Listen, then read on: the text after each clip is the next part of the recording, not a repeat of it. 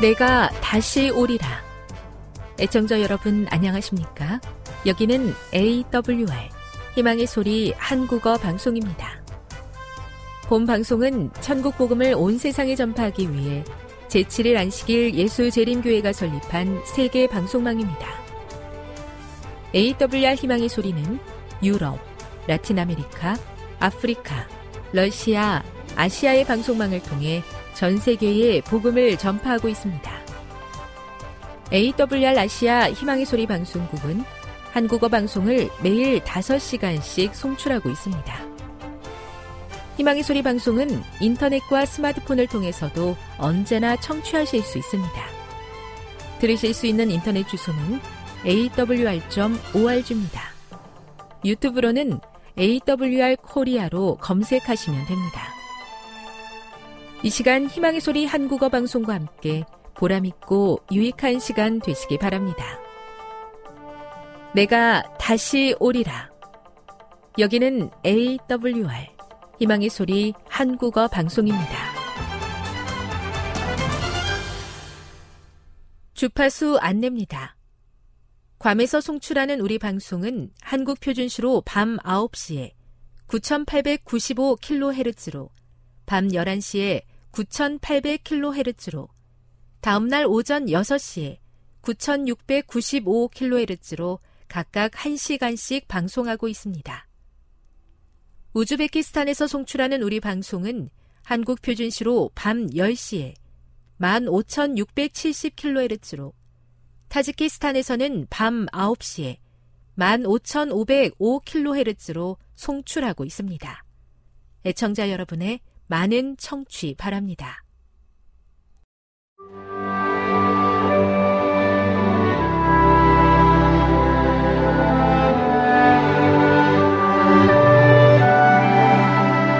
읽어주는 교과 셋째 날 7월 26일 화요일 시련을 통과하는 방법 1.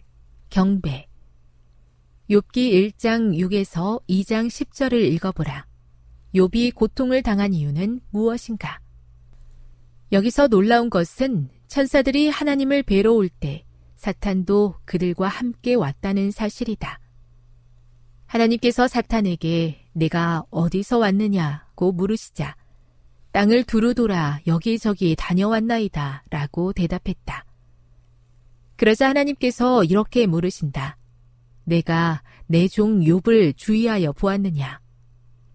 이 질문 자체는 그다지 놀랍지 않다. 하지만 그 질문을 누가 했는가가 놀랍다. 욥을 시험의 대상으로 지목한 이는 사탄이 아니라 하나님이셨다. 어떤 일이 이어질 것인지를 정확히 알고 계셨던 하나님께서 사탄이 욥을 주목하게 하신다.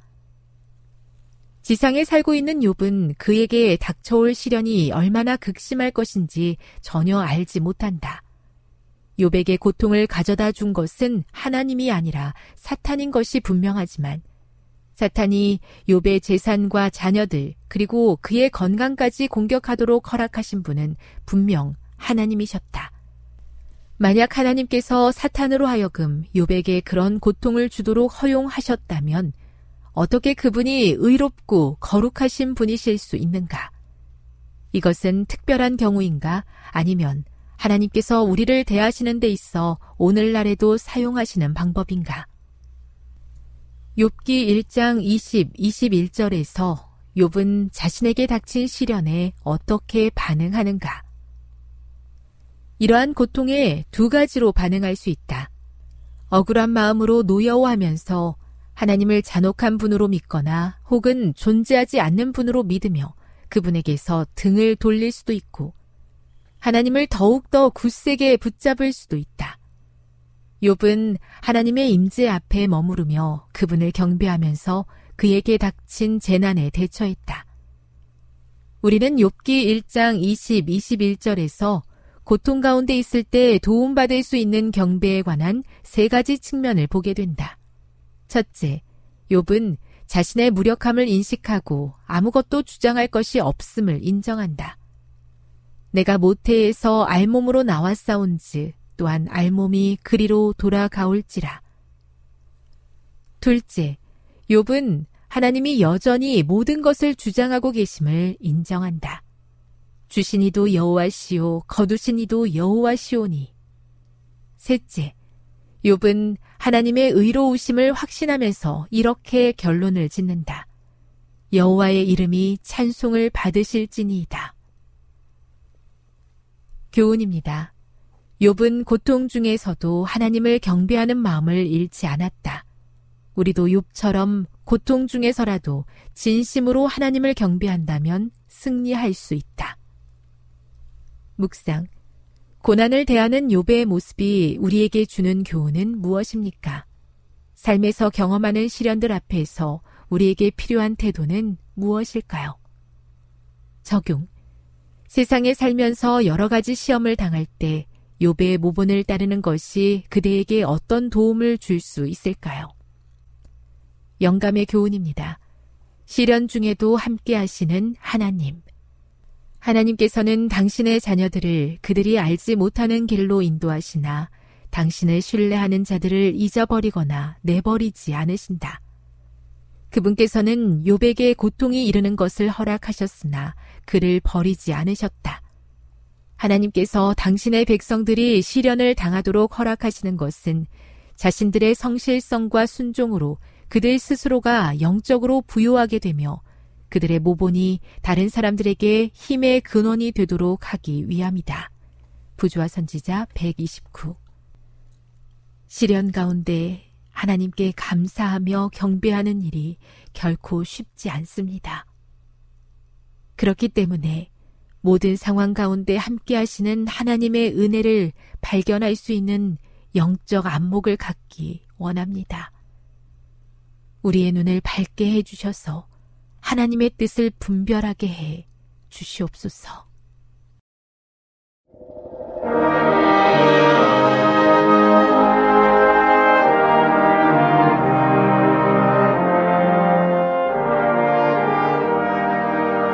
희망의 소리 청취자 여러분 안녕하십니까? 다시 읽는 창세기 21번째 시간입니다. 오늘은 아브라함의 믿음은 하나님이 만드신 작품이란 제목의 말씀을 드리겠습니다. 하나님의 창조의 이상은 아담과 노아의 불순종으로 인해서 두 번이나 좌절되었습니다. 인류는 실패의 역사를 똑같이 반복했습니다. 아담이 약 BC 4천년경의 사람입니다. 예, 하나님께서 아담을 통해서 이루고자 하셨던 예, 계획하신 창조의 이상은 아담의 죄로 인해서 실패했습니다. 그리고 BC 예, 3000년경에 노아를 통해서 새로운 어, 시작을 계획하셨습니다. 그러나 노아의 죄와 그 후손들의 범죄로 인해서 하나님의 창조의 이상은 또다시 실패하고 말았습니다. 그리고 나서 천년이 지난 BC 2000년경에 하나님께서 아브라함을 새로 혼돈과 공허한 이 죄악 세상으로부터 부르셨습니다. 그리고 아담에게 주셨던 동일한 축복과 사명을 주신 다음에 새로운 창조의 역사를 시작하고자 하셨습니다. 여기서 우리는 예수님이 왜 아브라함의 후손으로 오셨는지 그 이유를 알게 됩니다. 마태복음 1장 1절에 아브라함과 다윗의 자손 예수 그리스도의 계보라 이렇게 말씀하셨습니다. 예수님은 아브라함처럼 철저한 순종으로 인류에게 구원의 새 역사를 여셨기 때문입니다. 아담의 불순종으로 에덴에서 쫓겨난 인류는 가인의 형제 살해의 죄가 더해지면서 에덴의 동쪽, 즉 낙원에서 더 멀어져 갔습니다. 그러나 아브라함의 순종으로 에덴의 동쪽 갈대아 우루 어, 지금의 가, 바벨론 지역에서 약속의 땅 가나안으로 또다시 진입하게 됩니다. 한 사람 아담의 불순종으로 낙원에서 쫓겨갔지만 아브라함의 순종으로 인해서 약속의 땅으로 입성하는 것이 가능해진 것입니다. 이처럼 아브라함의 후손으로 오신 예수님을 통해서 인류는 낙원으로 들어가는 길이 환하게 열린 것입니다. 아브라함은 신앙의 출발에서 끝까지 하나님의 말씀에 아멘으로 응답하는 철저한 순종과 결단의 모습을 보여주었습니다. 그런데 만약 아브라함이 자기 스스로 이러한 믿음을 만들어냈다면 그 믿음의 조상을 따르는 우리에게는 이 소식은 희망이 아니라 절망일 수 있습니다. 왜냐하면 이러한 절대적인 믿음은 그 흉내조차도 어, 우리는 내기가 어렵기 때문입니다. 그러나 아브라함의 믿음 또한 하나님의 기나긴 은혜와 훈련을 통해서 만들어져 갔기 때문에 우리에게도 희망이 있습니다. 아브라함은 한 번도 흔들림이 없었습니까? 본래부터 타고난 믿음의 조상이었습니까? 아브라함의 생애는 그렇지 않다고 증언합니다. 아브라함은 처음부터 위대한 믿음의 사람이 아니었습니다. 아브라함은 희망찬 약속을 믿고 하나님이 지시하신 땅으로 왔을 때 기근의 위기가 닥쳤습니다. 들의 풀은 시들었고 가축대들은 목초지를 찾지 못해 굶어 죽을 위기에 처했습니다.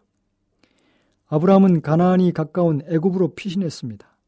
당시에 사라는 65세였는데 127세 7세 죽은 사실에 비추어 보면 사라는 당시에 중년의 미모였던 예, 미모인 것으로 보입니다. 이 여인을 정념의 눈으로 미모의 자기 아내를 바라보는 예, 애굽의 뭇 놈팡이들이 차고 넘치는 예, 곳이 이집트였습니다. 거슴푸레한 애굽 사람들이 미모의 여인을 탐내어 남편인 자기를 죽이고 아내를 탈취할 것이라는 공포감에서 아브라함은 사라를 누이 동생이라고 거짓말을 했습니다. 남편의 믿음의 용기 부족 때문에 아내 사라는 심각한 위기를 맞습니다. 애굽 왕이 사라를 자기 아내로 삼고자 후궁으로 취했고 아브라함에게는 결혼 예물을 후하게 주었습니다. 아브라함은 자기 생명을 지키고자 아내의 순결을 던지는 한심스러운 남편이었을 뿐만 아니라 바로가 주는 예물까지도 덥석 받아 받는 치사하고 연약한 인간의 모습을 보여줍니다. 하나님이 개입하셔서 아브라함의 가정을 지켜주셨지만 결국 하나님의 사람이 믿음으로 살지 않을 때 세상에 복이 아니라 재앙을 불러오는 존재로 전락하고 말았습니다.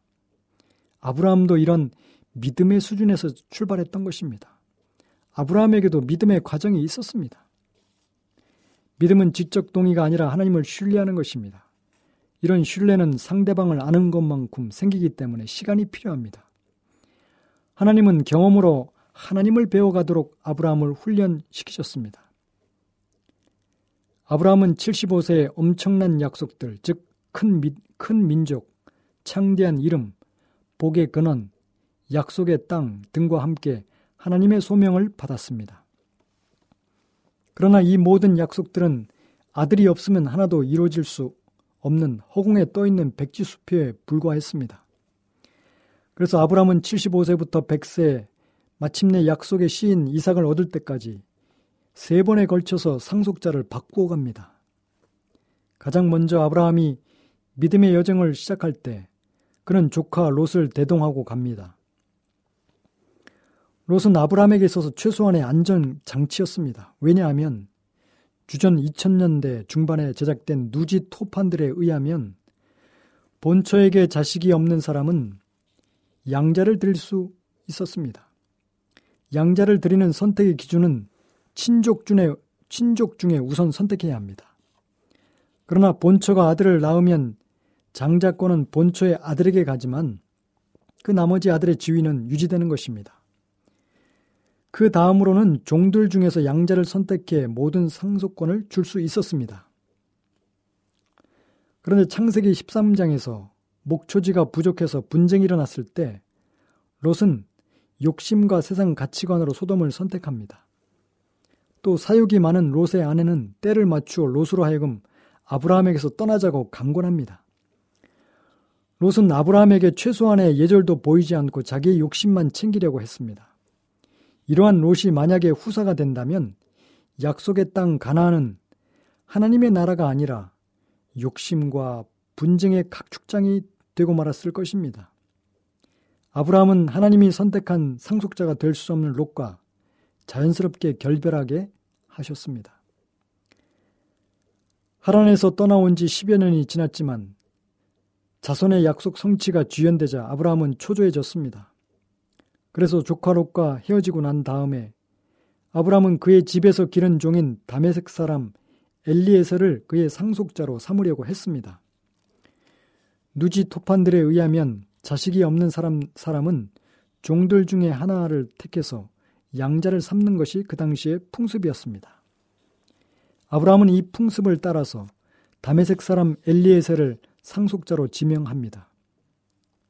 창세기 15장 2절 3절에는 아브라함이 가로되 주 여호와여 무엇을 내게 주시는아이까 나는 무자하오니 나의 상속자는 이 다메색 사람 엘리에셀이니이다. 아브라함이 또 가로되 주께서 내게 씨를 아니 주셨으니 내 집에서 길리운 자가 나의 후사가 될 것이니라. 고 아브라함은 고백합니다. 다메색은 인질로 잡힌 롯을 구하기 위해 318명의 종들을 동원해 추격했던 가난 최북단 지역입니다. 아마도 그 이곳에서 전리품으로 엘리에셀이 아브라함의, 아브라함의 가정에 편입되었을 것입니다. 또한 많은 랍비들은 엘리에셀에 사용된 히브리 자음의 가치를 더하면 318이라는 점을 지적해 왔는데 이 숫자는 창세기 14장에 아브라함이 동원한 동맹군의 숫자와도 일치합니다. 엘리에셀은 아브라함이 자신의 꾀로 만들어낸 상속자입니다. 그러나 하나님은 그 사람이 후사가 아니라 아브라함의 몸에서 날짜가 후사가 될 것이라고 말씀하셨습니다. 하나님은 약속의 자손을 얻기까지 아브라함이 의지하고 있었던 인간적인 것들을 잘라내고 계셨습니다. 하나님께서는 자손과 땅에 대한 약속 성취가 현실화될 조짐을 보이지 않자 불안해하는 아브라함과 언약을 세우시고 걱정하지 말고 때를 기다리라고 당부하셨습니다. 창세기 15장에. 드디어 아브라함 나이 85세. 이번에는 사라가 불안해했습니다.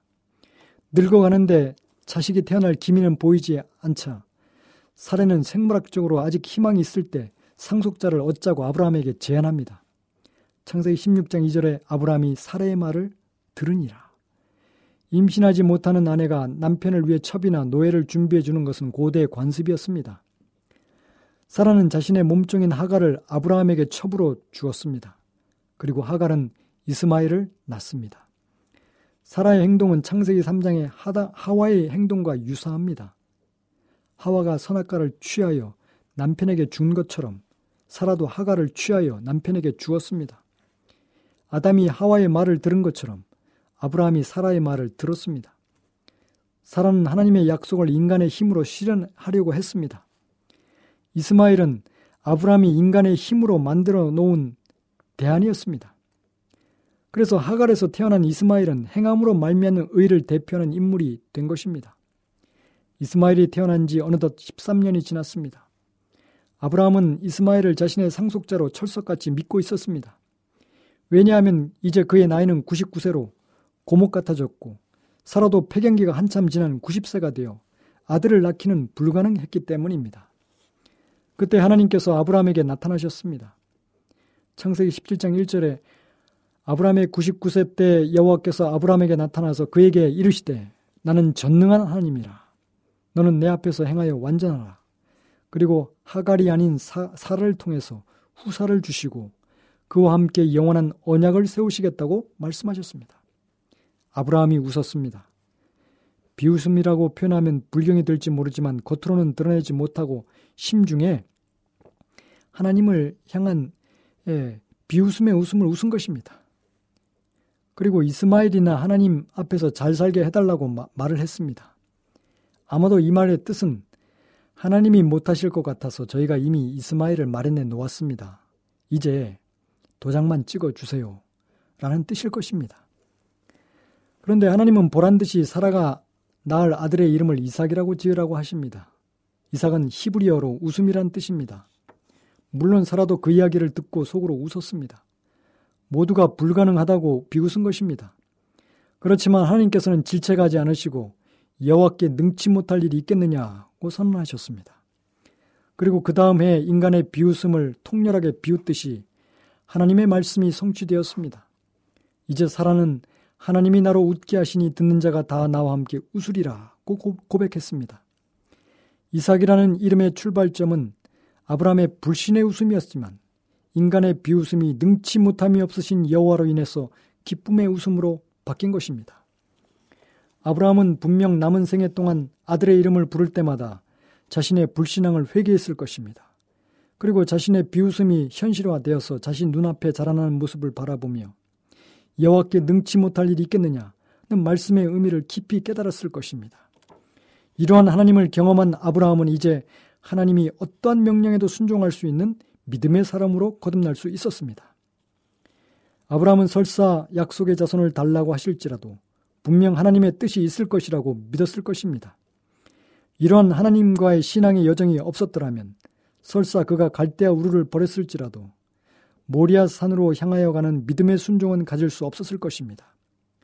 모리아 산의 순종은 이런 하나님과의 깊은 사귐과 훈련을 통해서 가능해졌습니다. 아담의 불순종으로 인해서 하나님의 소리에 두려움에 떨었던 인간은 아브라함의 순종으로 하나님의 소리에 철저히 순종하는 경우에 야례로 예, 바뀌었습니다. 하나님의 말씀에 철저히 순종한 아브라함의 믿음이 저주가 아닌 축복을 이 땅에 회복시키는 역사를 이루어냈습니다. 아브라함의 순종으로 구속의 길이 열렸습니다.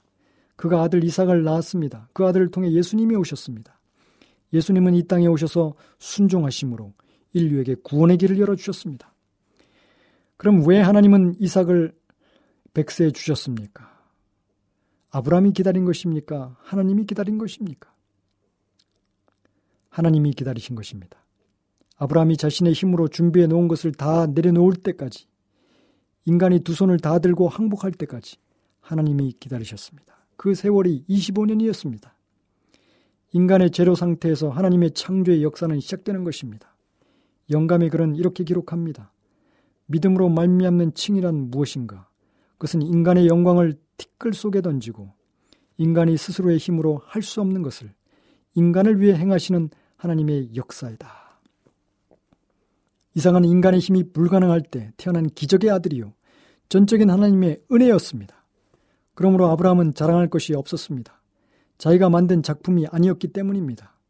성경은 이런 영적 진리를 설명하면서 이스마엘은 육체를 따라 출생했고 이삭은 약속을 따라 출생했다고 말합니다. 즉 이스마엘은 인간이 이룬 행함의 의를 이삭은 믿음의 의를 상징하는 것입니다. 아브라함을 믿음의 조상으로 만든 것은 하나님이십니다. 하나님의 국률과 열심히 아브라함을 믿음의 사람으로 만드셨습니다. 아브라함은 두 번이나 아내를 누이라고 속였습니다. 그는 거짓말했던 사람입니다. 하나님의 약속을 기다리지 못하고 상속자를 얻기 위해서 여러 번 인간적인 방법을 동원했던 사람입니다. 하지만 하나님은 결코 포기하지 아니하시고 그를 서서히 서서히 믿음의 사람으로 키우셨습니다. 하나님의 열심히 아브라함을 믿음의 조상으로 만든 것입니다. 여기에 우리의 소망이 있습니다. 지금 여러분께서는 AWR 희망의 소리 한국어 방송을 듣고 계십니다.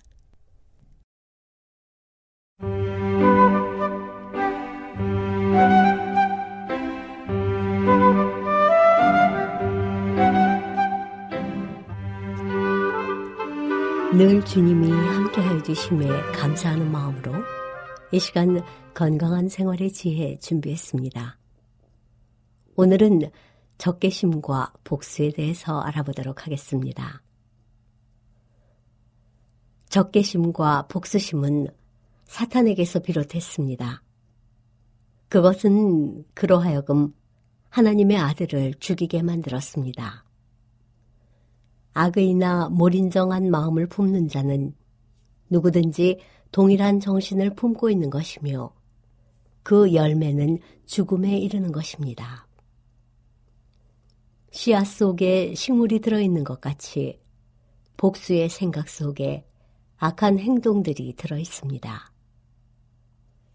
그 형제를 미워하는 자마다 살인하는 자니 살인하는 자마다 영생이 그 속에 거하지 아니하는 것을 너희는 아는 바다. 사탄이 한때 존경받는 행복한 천사였음을 보았습니다. 지금의 그도 보았습니다. 그는 아직도 위험 있는 모습을 지니고 있습니다. 그는 타락했지만 천사이기 때문에 아직도 고상한 용모를 하고 있습니다. 그러나 그의 얼굴 표정은 근심과 걱정, 불행, 사악함, 증오, 재난, 기만 등 온갖 죄악으로 가득 차 있습니다. 그가 너무 오랫동안 악한 일에만 종사해 왔기 때문에 모든 좋은 요소는 다 사라지고 갖가지 악한 계략이 개발된 것이 보였습니다. 그리스도를 향한 사탄의 적의는 그분을 따르는 자들에게 표출되어 왔습니다. 하나님의 율법의 원칙들에 대한 동일한 적의와 악을 진리처럼 보이게 만들고 인간의 법으로 하나님의 율법을 대체시키고 창조주보다는 피조물을 섬기도록 사람을 이끄는 기만의 방책은 과거 모든 역사에서 그 자취를 찾을 수 있습니다. 하나님의 품성을 그릇 나타내고 사람들로 하여금 창조주께 대한 그릇된 개념을 품도록 하고 그렇게 하여 그분을 사랑이 아닌 두려움과 증오심으로 대하도록 만들려는 사탄의 노력. 백성들로 하여금 그 요구 사항에서 벗어난 것으로 생각하도록 이끌면서 거룩한 율법을 버리려는 그의 노력, 그리고 그의 기만들을 감히 저항하려는 자들에 대한 그의 박해는 모든 시대에 걸쳐 변함없이 계속되었습니다. 우리는 그 자취를 부조들, 선지자들, 그리고 사도들의 역사와 순교자들과 개혁자들의 역사에서 찾아볼 수 있습니다. 사람이 거룩한 율법을 범했을 때 그의 본성은 악하게 되었고 그는 사탄과 불화한 것이 아니라 그와 조화되었습니다. 증오심은 죄가 존재하는 한 계속 존재할 것입니다. 진리의 순결한 원칙에 대한 적대감, 그리고 그것을 옹호하는 자들에 대한 비난과 박해는 죄와 죄인들이 남아있는 한 존재할 것입니다. 그리스도를 따르는 자들과 사탄의 종들은 조화될 수 없습니다. 하늘에서 반역을 부추겼던 그 동일한 정신은 세상에서 여전히 반역을 선동합니다. 죄에 대한 견책은 여전히 적대감과 저항의 정신을 불러일으키고 있습니다.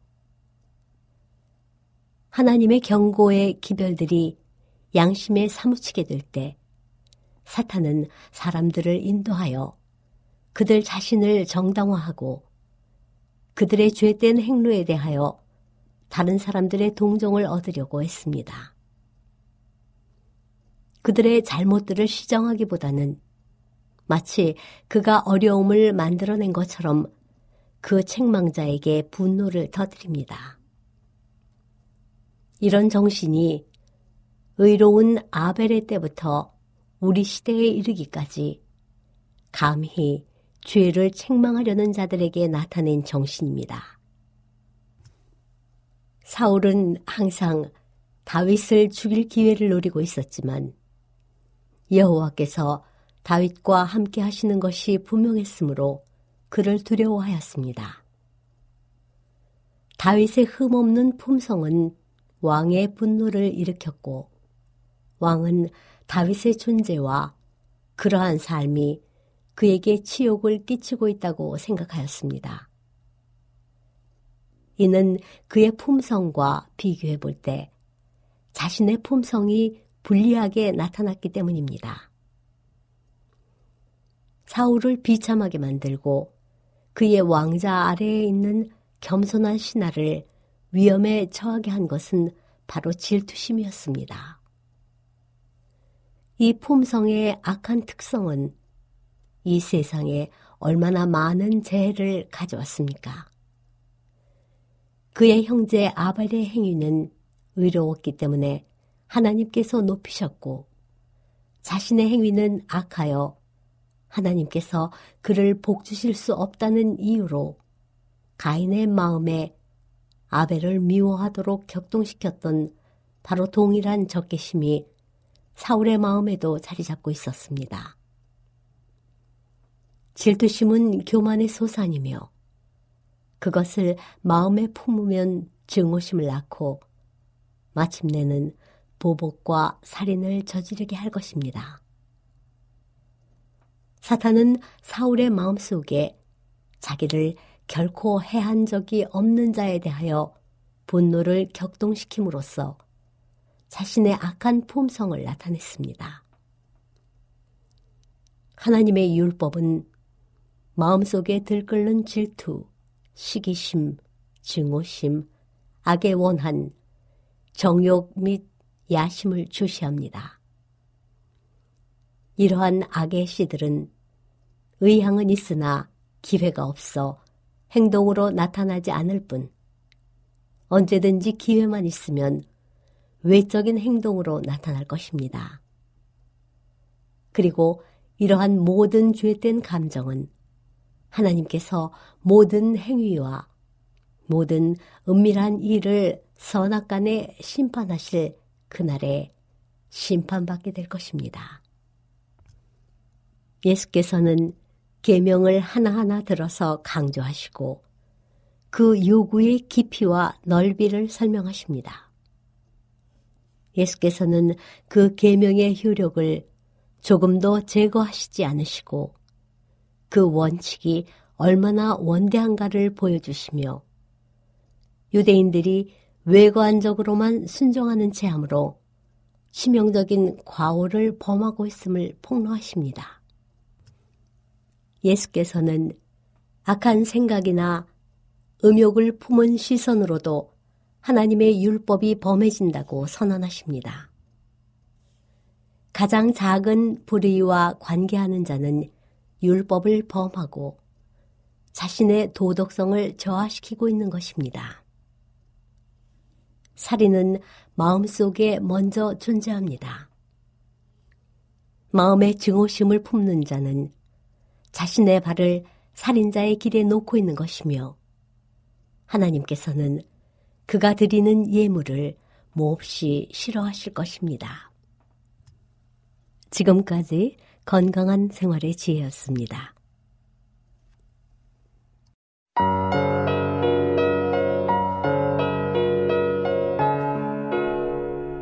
요한복음 5장 1절 오래된 병을 고치시다. 그 후에 유대인의 명절이 되어 예수께서 예루살렘에 올라가시니라. 예루살렘에 있는 양문 곁에 히브리 말로 베데스다라 하는 못이 있는데 거기 행각 다섯이 있고 그 안에 많은 병자, 맹인, 다리 저는 사람, 혈기 마른 사람들이 누워 물의 움직임을 기다리니 이는 천사가 가끔 못에 내려와 물을 움직이게 하는데 움직인 후에 먼저 들어가는 자는 어떤 병에 걸렸든지 낫게 되밀어라. 거기 서른여덟 해 된 병자가 있더라. 예수께서 그 누운 것을 보시고 병이 벌써 오래된 줄 아시고 이르시되 내가 낫고자 하느냐. 병자가 대답하되 주여 물이 움직일 때에 나를 못에 넣어주는 사람이 없어 내가 가는 동안에 다른 사람이 먼저 내려가나이다. 예수께서 이르시되 일어나 내 자리를 들고 걸어가라 하시니 그 사람이 곧 나아서 자리를 들고 걸어가니라. 이날은 안식일이니 유대인들이 병 나은 사람에게 이르되 안식일인데 내가 자리를 들고 가는 것이 옳지 아니하니라. 대답하되 나를 낫게 한 그가 자리를 들고 걸어가라 하더라 하니 그들이 묻되 너에게 자리를 들고 걸어가라 한 사람이 누구냐 하되 고침을 받은 사람은 그가 누구인지 알지 못하니 이는 거기 사람이 많으므로 예수께서 이미 피하셨습니다. 그 후에 예수께서 성전에서 그 사람을 만나 이르시되 보라 내가 나았으니 더 심한 것이 생기지 않게 다시는 죄를 범하지 말라 하시니 그 사람이 유대인들에게 가서 자기를 고친 이는 예수라 하니라. 그러므로 안식일에 이러한 일을 행하신다 하여 유대인들이 예수를 박해하게 된지라. 예수께서 그들에게 이르시되 내 아버지께서 이제까지 일하시니 나도 일한다 하심에 유대인들이 이로 말미암아 더욱 예수를 죽이고자 하니 이는 안식일을 범할 뿐만 아니라 하나님을 자기의 친아버지라 하여 자기를 하나님과 동등으로 삼으심이로라.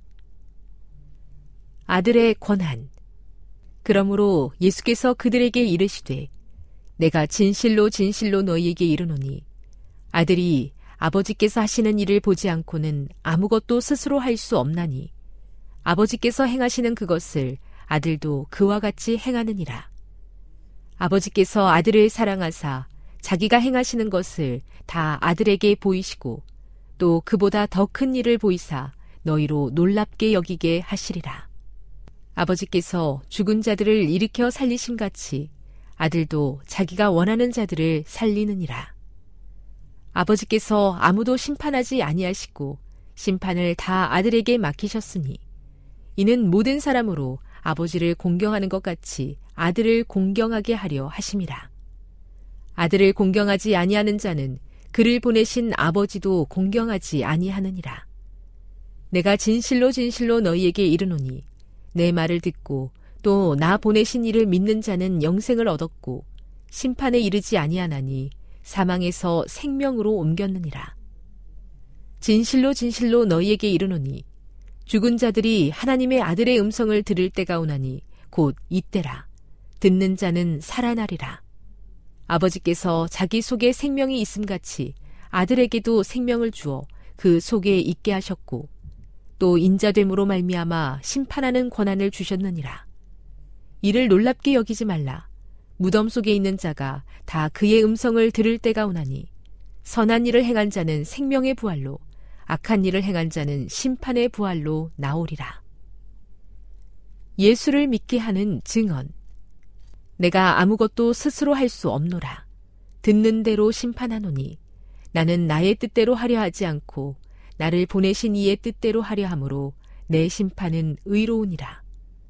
내가 만일 나를 위하여 증언하면 내 증언은 참되지 아니하되 나를 위하여 증언하시는 이가 따로 있으니 나를 위하여 증언하시는 그 증언이 참인 줄 아노라. 너희가 요한에게 사람을 보내매 요한이 진리에 대하여 증언하였느니라. 그러나 나는 사람에게서 증언을 취하지 아니하노라. 다만 이 말을 하는 것은 너희로 구원을 받게 하려 함이니라. 요한은 켜서 비추는 등불이라. 너희가 한때 그 빛에 즐거이 있기를 원하였거니와 내게는 요한의 증거보다 더 큰 증거가 있으니 아버지께서 내게 주사 이루게 하시는 역사 곧 내가 하는 그 역사가 아버지께서 나를 보내신 것을 나를 위하여 증언하는 것이요 또한 나를 보내신 아버지께서 친히 나를 위하여 증언하셨느니라 너희는 아무 때에도 그 음성을 듣지 못하였고 그 형상을 보지 못하였으며 그 말씀이 너희 속에 거하지 아니하니 이는 그가 보내신 이를 믿지 아니함이라. 너희가 성경에서 영생을 얻는 줄 생각하고 성경을 연구하거니와 이 성경이 곧 내게 대하여 증언하는 것이니라. 그러나 너희가 영생을 얻기 위하여 내게 오기를 원하지 아니하는도다. 나는 사람에게서 영광을 취하지 아니하노라. 다만 하나님을 사랑하는 것이 너희 속에 없음을 알았노라. 나는 내 아버지의 이름으로 왔음에 너희가 영접하지 아니하나 만일 다른 사람이 자기 이름으로 오면 영접하리라. 너희가 서로 영광을 취하고 유일하신 하나님께로부터 오는 영광은 구하지 아니하니 어찌 나를 믿을 수 있느냐? 내가 너희를 아버지께 고발할까 생각하지 말라. 너희를 고발하는 이가 있으니 곧 너희가 바라는 자 모세니라. 모세를 믿었더라면 또 나를 믿었으리니 이는 그가 내게 대하여 기록하였습니다. 그러나 그의 글도 믿지 아니하거든 어찌 내 말을 믿겠느냐 하시니라. 요한복음 6장 1절 5천 명을 먹이시다. 그 후에 예수께서 디베랴 갈릴리 바다 건너편으로 가심에 큰 무리가 따르니 이는 병자들에게 행하시는 표적을 보았음이러라. 예수께서 산에 오르사 제자들과 함께 거기 앉으시니 마침 유대인의 명절인 유월절이 가까운지라. 예수께서 눈을 들어 큰 무리가 자기에게로 오는 것을 보시고 빌립에게 이르시되 우리가 어디서 떡을 사서 이 사람들을 먹이겠느냐 하시니 이렇게 말씀하심은 친히 어떻게 하실지를 아시고 빌립을 시험하고자 하심이라. 빌립이 대답하되 각 사람으로 조금씩 받게 할지라도 200 데나리온의 떡이 부족하리이다. 제자 중 하나 곧 시몬 베드로의 형제 안드레가 예수께 여짜오되 여기 한 아이가 있어 보리떡 다섯 개와 물고기 두 마리를 가지고 있나이다. 그러나 그것이 이 많은 사람에게 얼마나 되겠사옵나이까. 예수께서 이르시되 이 사람들로 앉게 하라 하시니 그곳에 잔디가 많은지라 사람들이 앉으니 수가 오천 명쯤 되더라. 예수께서 떡을 가져 축사하신 후에 앉아 있는 자들에게 나누어 주시고 물고기도 그렇게 그들의 원대로 주시니라. 그들이 배부른 후에 예수께서 제자들에게 이르시되 남은 조각을 거두고 버리는 것이 없게 하라 하심으로 이에 거두니 보리떡 다섯 개로 먹고 남은 조각이 열두 바구니에 찼더라. 그 사람들이 예수께서 행하신 이 표적을 보고 말하되 이는 참으로 세상에 오실 그 선지자라 하더라.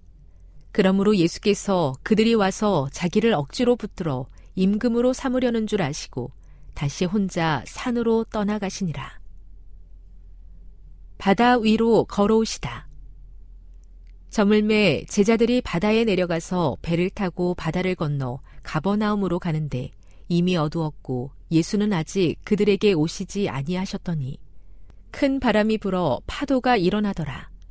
제자들이 노를 저어 십여리쯤 가다가 예수께서 바다 위로 걸어 배에 가까이 오심을 보고 두려워하거늘 이르시되 내니 두려워하지 말라 하신대 이에 기뻐서 배로 영접하니 배는 곧 그들이 가려던 땅에 이르렀더라.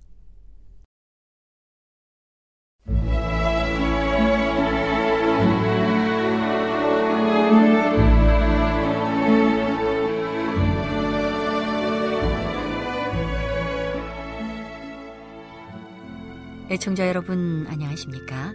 명상의 오솔길의 유병숙입니다.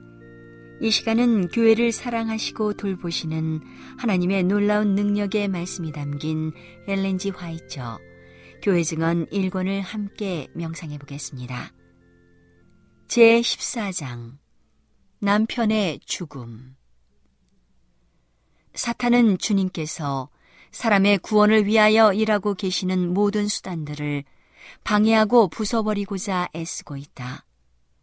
만일 큰 원수가 이 기관들이 세상의 표준을 따르게 할 수만 있다면 그의 목적은 이루어진다.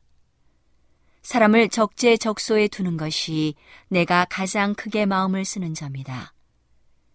만일 책임 있는 위치에 있는 사람들이 도덕적으로 힘이 약하고 원칙에 확고하지 못하고 세상을 향해 이끌려가는 경향이 있다면 많은 사람이 그렇게 이끌려 갈 것이다. 악한 영향력이 우세해서는 안 된다. 나는 이 기관들이 그릇 운영되거나 존재하는 목적에서 벗어나는 것을 본다면 살기보다는 차라리 죽기를 원한다. 이 사업과의 관계 중 나는 출판 사업과 가장 오랫동안 또한 가장 밀접하게 관련되어 왔다. 이 분야의 사업에 몰두함으로써 세 번이나 중풍으로 쓰러졌다. 하나님께서 나에게 정신적, 육체적 힘을 새롭게 해주신 지금, 이전에 결코 그렇게 봉사한 적이 없는 열성으로 그분의 사업에 봉사할 수 있으리라고 생각한다. 출판 사업이 번영하는 것을 반드시 보아야 한다. 그 사업은 바로 나의 존재 자체와 관련되어 있다. 만일 내가 이 사업에 대한 관심을 잊어버린다면 내 손에 글 쓰는 재주가 있다 한들 무슨 소용이 있겠는가? 우리는 7월 23일과 24일 안식일과 일요일에 살롯에서 열리는 장막회에 참석하기로 약속했다. 내가 건강이 좋지 못했기 때문에 우리는 마차를 타고 여행하기로 했다. 도중에 남편은 기분이 좋은 것처럼 보였다. 그러나 한편 엄숙한 마음이 그에게 머물렀다. 그는 받은 바 축복과 자비로 인하여 거듭 주님을 찬양하고 과거와 미래에 관한 자신의 소신을 서슴없이 표현했다. 주님은 선하심으로 크게 찬양을 받으셔야 한다. 그분은 어려운 때에 도와주시는 분이시다. 장래가 어둡고 불안할지라도 주님께서는 이런 일 때문에 우리가 고통받지 않게 하실 것이다. 환란이 다가올 때 그분께서는 견딜 수 있는 은혜를 우리에게 주실 것이다. 주님께서 우리에게 어떠한 분이 되어 주셨으며 우리를 위하여 어떤 일을 해 주셨는가 하는 것은 너무도 감사해야 할 일이기 때문에 우리는 결코 원망하거나 불평할 수 없다. 우리의 수고와 괴로움과 희생은 모든 사람에게 결코 완전히 이해될 수 없다. 나는 이러한 일로 스스로 괴로움을 당함으로 마음의 평안과 하나님의 축복을 상실해 온 것을 안다.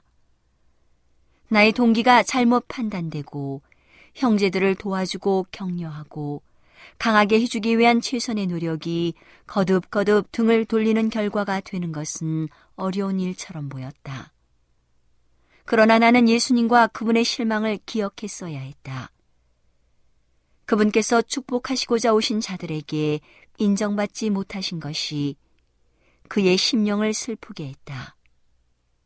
나는 하나님의 자비와 인자를 생각하고 그분을 더욱 찬양하며 나의 형제들의 배은 망덕에 대한 불평을 줄여야 했었다. 만일 주님을 원망하는 마음을 모두 버리고 다른 사람들이 내게 대하여 말하고 행동한 것에 관하여 보다 적게 생각했으면 더 많은 평안과 기쁨을 소유하였을 것이다. 이제 말이나 행동으로 범죄하지 않도록 먼저 내 자신을 지키고 형제들이 바른 길을 걸어가도록 도와주기 위하여 노력할 것이다. 내가 당한 부당한 취급을 한탄하기 위하여 멈추지 않을 것이다. 나는 마땅히 기대해야 할 것 이상으로 사람들에게 기대해왔다. 나는 하나님과 그분의 사업을 사랑하며 또한 형제들을 사랑한다.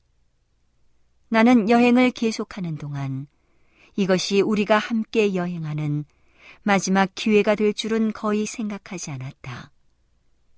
기온은 갑자기 숨 막힐 듯한 더위에서 쌀쌀한 추위로 바뀌었다. 남편은 감기에 걸렸다. 그러나 건강이 양호했기 때문에 그는 영구적인 상해를 받지 않을 것이라고 생각했다. 그는 샬롯에서 열린 집회에서 진리를 매우 분명하고 능력 있게 제시하면서 활동했다. 그는 자신이 가장 좋아하는 문제에 매우 깊은 관심을 나타내는 사람들에게 설명할 때 느낀 기쁨을 이야기하면서 이렇게 말했다. 내가 다른 사람들에게 생명의 떡을 떼어주고 있는 동안 주님께서는 진정으로 나의 마음을 생기 있게 해 주셨다. 거의 미시간 저녁에서 사람들이 열렬하게 도움을 구하고 있었다. 나는 이 시대의 적절한 진리로 그들을 위로하고 격려하고 강하게 해주고자 얼마나 열망했던가. 집으로 돌아오자 나의 남편은 기분이 약간 좋지 않다는 말을 했으나 평상시와 같이 자신의 일에 열중했다. 매일 아침 우리는 집 가까이에 있는 숲속을 찾아가서 합심하여 기도했다. 우리는 우리의 의무를 알고자 열망했다. 여러 곳에서 장막 부흥에 참석해 달라고 권유하는 편지들이 계속해서 오고 있었다. 저술에 전념하기 위한 우리의 결심에도 불구하고 이 중요한 집회들에서 우리의 형제들을 만나는 일을 거절하기는 어려웠다. 우리는 올바른 길을 깨닫기 위하여 지혜를 달라고 열렬하게 간구했다. 오늘은 교회를 사랑하시고 돌보시는 하나님의 놀라운 능력의 말씀이 담긴 엘렌지 화이처 교회 증언 1권을 함께 명상해 보았습니다. 명상의 오솔길이었습니다.